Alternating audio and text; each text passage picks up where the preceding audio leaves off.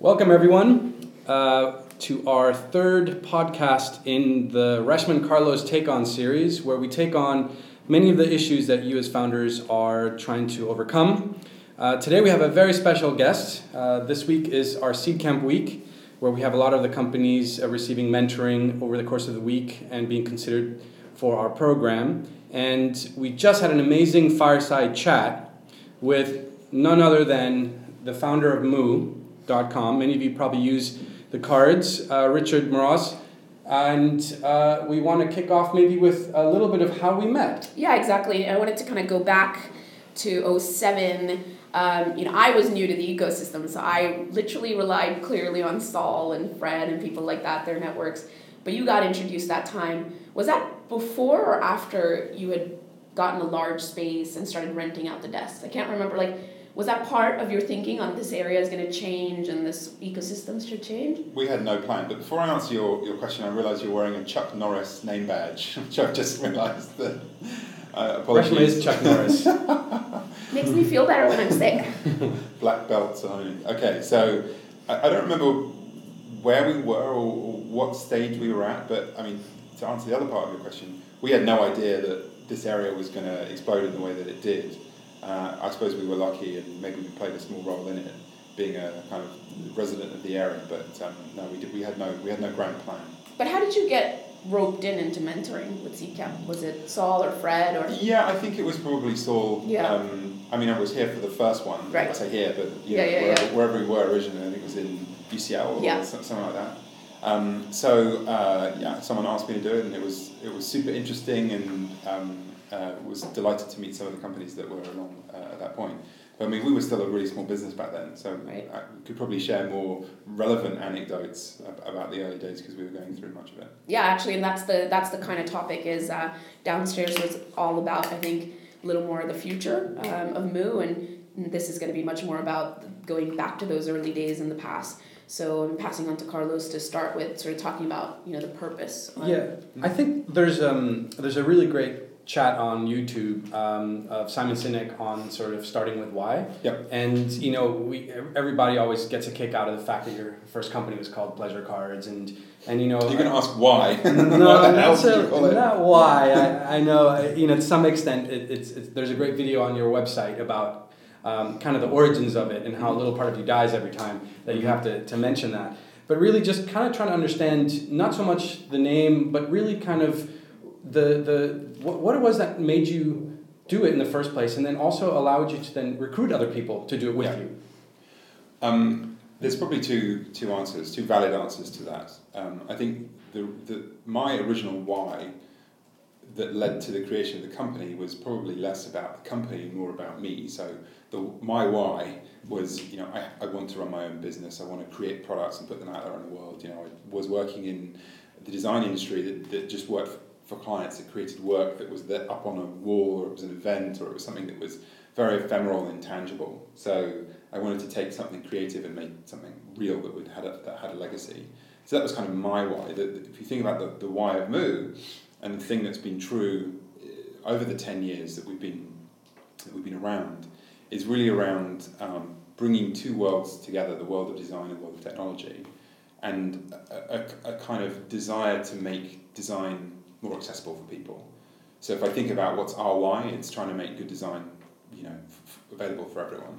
That's where we come from, and that's been a kind of constant thread across um, everything that we've done. So design is like one of these things that uh, can be extended to far beyond the, Yeah, way, yeah. the way that you refer to it as Yeah. you know paper uh, rectangles. Um, and one of the topics that has been uh, a criticism of Evernote as of late has been that they've gone too far away from note taking. Right? They want to become a, a marketplace for many other productivity suites. And you know earlier today when we were at Seedcamp Fireside Chat, you mentioned how you're going to enter new product lines. How do you make that decision of staying within that ethos of design, that, that, that sort of origin that really you started things, but not violating the sort of the fundamental rule of early stage, which is like focus on the core proposition that your products, that your customers love you for, Yeah. and not get distracted by other stuff. Well, design was the method, not the outcome so much. We wanted, you know, people's think whatever we made to be well designed and for that to be useful and that, that you know, design channeling design as a differentiator for customers, whatever it is that we, we give them. Uh, it's more of a kind of design standards or design um, beliefs. So I don't know if that answers your question, but I think we've always kind of had that overarching theme. The, the company's changed, you know, we've gone in different directions. I won't, I won't say we pivoted. There was a new word for that I, I read the other day, um, but I've since forgotten it. But so I'll just go back to pivoted. But you know, we, we initially started as a B2C business. We initially started with um, a, a, category that didn't really exist, which was a personal card, mm-hmm. you know, uh, or pleasure card, inverted commas, as we may otherwise say. Um, and we've subsequently gone from B2C to B2B, really focused on small businesses, built out a range of other kind of complementary things. We're now looking at digital, we're selling it to big companies. So there's been a change in the story along the way, um, how we help people design, providing them with templated designs and other things on route. But it, we're, we're, sort of, design is not the outcome, design is the, the, sort of the journey or the vehicle that we, we, we try and make, make it easy for people to, to travel in.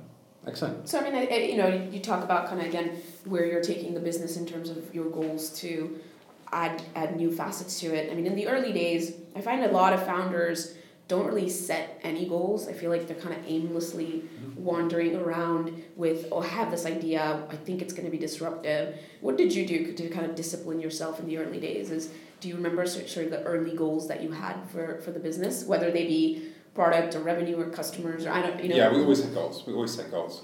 Um, I think you know it was a good discipline that the board brought, the investors brought to us that my team had. They'd been in startups before, so it wasn't this wasn't a new playground for them. So we always set budgets, revenue goals, customer goals, you know, kind of average order goals, marketing goals. Uh, but these were all secondary to what are we setting out to achieve? Right. What do we want the company to become? How's our culture changing? Um, what are our product aspirations? What can we solve? What can we fix? Who are our customers? You know, there were always um, sometimes esoteric, you know, uh, uh, things that we would ask ourselves and that we, the direction of travel. Uh, and those change as well. I mean, it's interesting. We talk about BHAGs and we talk about long-term things. It's okay that that changes in a, in a yeah. funny kind of way because um, it, you know you can set out towards a destination like an explorer and say we want to find South America or something. You bump into you know uh, the Caribbean on the way, and like, this is pretty cool, you know, we'll hang out here for a while. Um, and that's what it's all about, really, is changing your plans, of being, being kind of.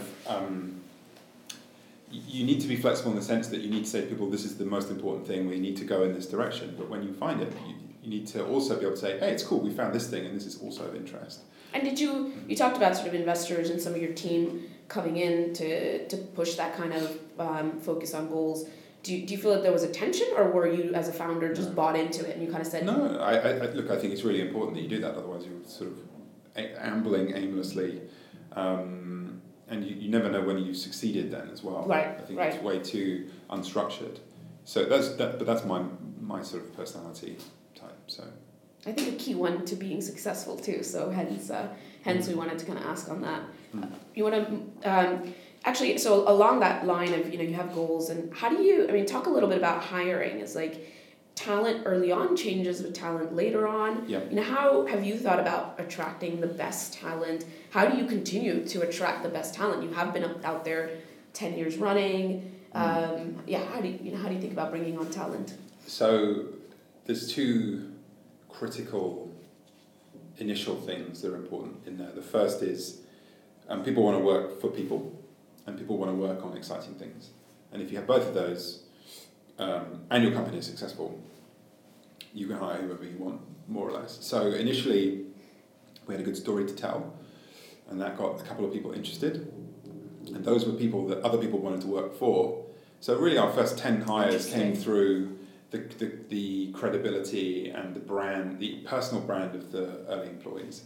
So I have a lot to thank, you know, Steph, who was our CTO, yeah. and, and um, and Brian and Lisa and some of the kind of first 20 guys that we that we employed. And then, you know, if you're working in an interesting space, uh, so your vision is compelling to them, the space is interesting, you're trying to be disruptive, you've got the right people in there that other people want to work for, um, then you start having an impact, hopefully, and that gets people more excited. And then there are all the secondary and tertiary things like, you know, kind of wealth upside stuff. Sure. But, you know, that's, that's uncertain, frankly, and benefits and all those other things, which, which frankly uh, only become important. No, I think the nugget there is your early, early talent hires that they can attract more. Because again, as a Look, I CEO, think, I think a good interview, yeah. interview question for your first five employees is who are the five people you'd hire That's if you joined?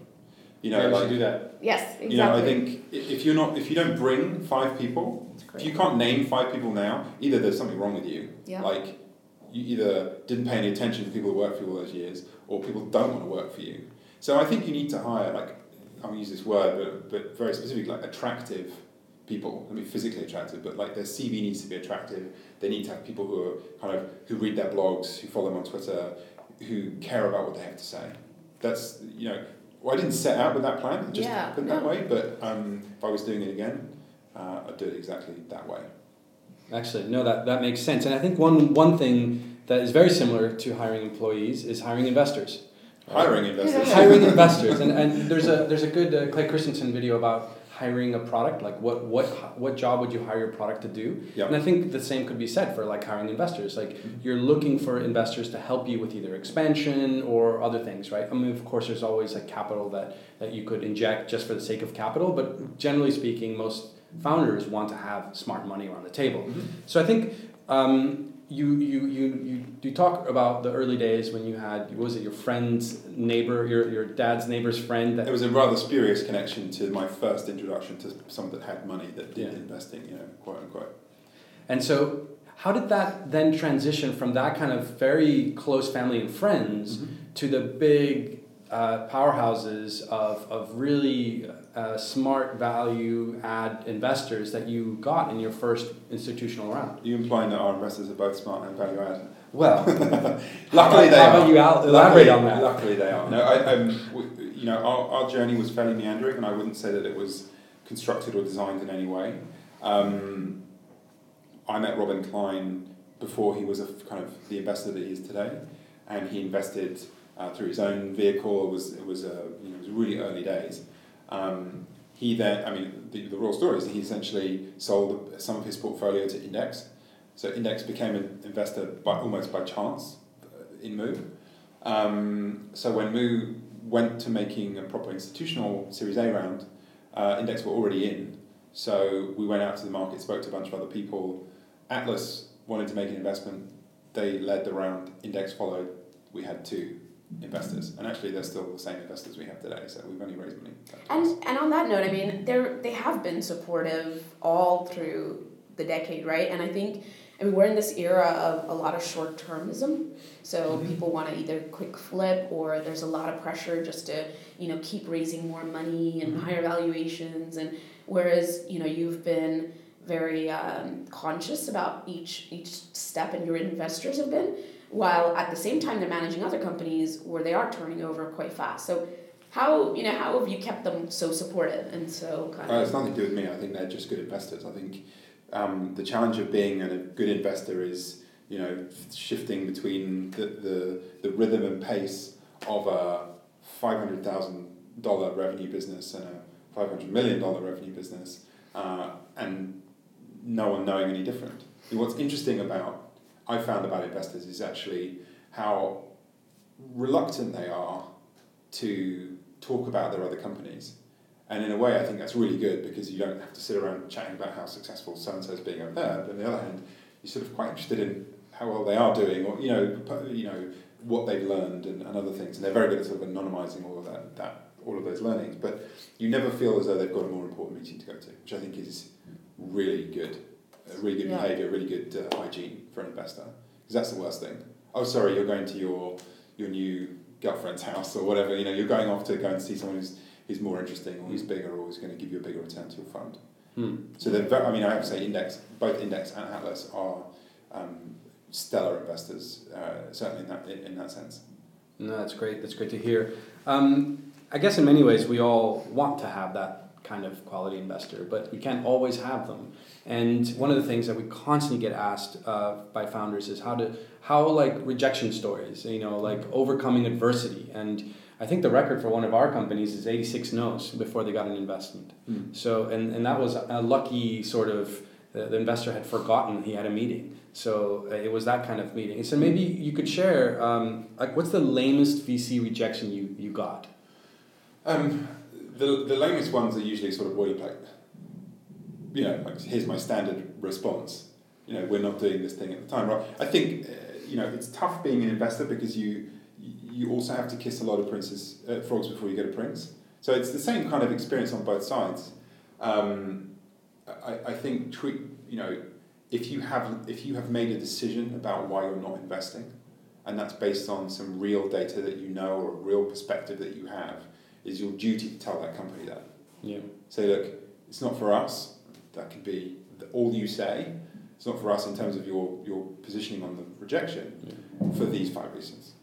And these are the things that we would need to understand, you know, in order for it. so tell us about that one. Tell us about that one investor that you had a meeting with that rejected you but rejected you with such a level of sort of thoroughness that, that you severely doubt. And the reason why I'm asking this question is because many times founders will get feedback from mm. investors in, in, the position of power and influence and knowledge of how many other startups work yep. that will give them a very good reason as to why it's not going to work. Maybe you can share one yeah, now I mean, in retrospect. I mean, we've, we've uh, you know, we, we've raised very little money. We've raised less than five million pounds. You know, and now we're a big, you know, big business still growing very quickly, um, and hopefully to, to, to some extent considered successful and we've kind of made it or whatever. Um, I mean, still a long way to go, but by Seedcamp terms, we've kind yeah, of crossed, yeah. crossed that, that milestone. Um, I don't know. I, you know, if your question is, investors are savvy uh, appraisers of business and value, and whether they're going to get a return on that, they're not necessarily savvy appraisers of whether your business is going to be a different kind of success and maybe you know not the kind of one that they want. And you need to so i've had very detailed feedback on why someone is not going to invest. Um, and my take on it is well it just doesn't fit your investment profile. Yeah. now if it's a criticism of your product that doesn't work well that's a different story. If it's a criticism of um, it could be something around you know we're concerned about the acquisition and lifetime value ratio that you're currently operating at and how the market's changing or what might happen here, there, or, or wherever. Something you need to look at clearly. Um, but if it's just, you know, we want to make 5x in three years and that's just what we do, or, you know, prohibitive terms that mean that, you know, they want a guaranteed return or something that, you know, doesn't fit with, frankly, your, uh, you know, aspirations, just make sure that you can kind of put all of those in different buckets and file away the ones that just don't fit your objectives. Um, you know, we, have we've flirted with and had conversations about raising a shit ton of money. Um, m- what you come out of at the end of that stuff is maybe that maybe that isn't the right decision, you know.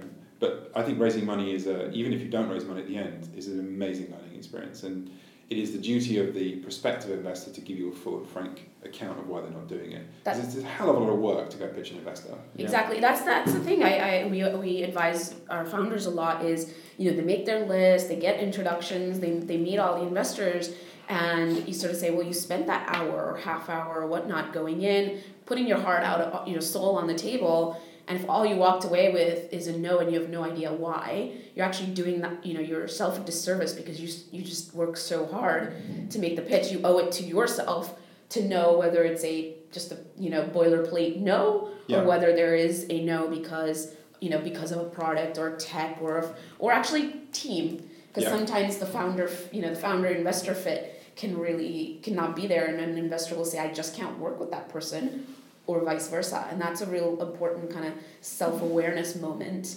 to, to yeah. have. So I think that's. I mean, I think um, I, I, no, I won't name names, no. um, but I think one of the more frustrating meetings I took was with someone who uh, said, I'll describe, this is, in my opinion, the worst the worst investor meeting I ever did. And it wasn't the meeting itself that was bad, it was all the things that came on. So First of all, someone reached out, a director of the company. It wasn't an analyst, it wasn't an associate. The, the, a, a director reached out. I'm a partner at uh, and blah, blah, blah. Uh, so I said, okay. I, he, wrote, he wrote a letter, sent me an email, and I would normally not answer the cold call like that. But I thought, look, interesting. So I responded, and it turns out actually he's a business development guy for that business. He's not actually looking at the company. He's just a he's just the guy that does the cold calling. So that was the first bad uh, kind of uh, uh, step. Then the person that came to the meeting um, was very inquisitive, um, asked lots of questions, um, and I set some some kind of comfortable boundaries around what we were comfortable talking about, what we weren't. Um, uh, the meeting ended, we'd spent 90 minutes or so. There was no thank you follow up, there was no real, this is for us, this isn't for us. And I found out about three months later that they're invested in a competitor of ours. Mm. I mean, that is just like not on. It's Yeah. totally not on. Um, I was really angry after that because I felt stupid and like Yeah. it's a small world. You know, if you burn the whole, the whole setup of that whole meeting and everything that I, I divulged. I mean, the good news is like we're, we're killing that company on all the KPIs that you know if we put them side by side. But I still felt really stupid afterwards. Yeah. It wasn't you know I should have done my DD, but frankly they have to disclose that kind of thing. Yeah. Yeah. So one of the things that um, I think, like this kind of valuable feedback, um, is questions that our founders have um, for very specific concerns that they have. And so we reached out to Seedcamp companies to ask them uh, what what they would have loved to have asked you if they had you right here in this room right now. And the first one, uh, maybe Reshma, you can you can share a little bit about what Marco Polo uh, and Justin. Yeah, absolutely. I'm looking at them. Some of them are really self-serving. But- I know, I know. Wow.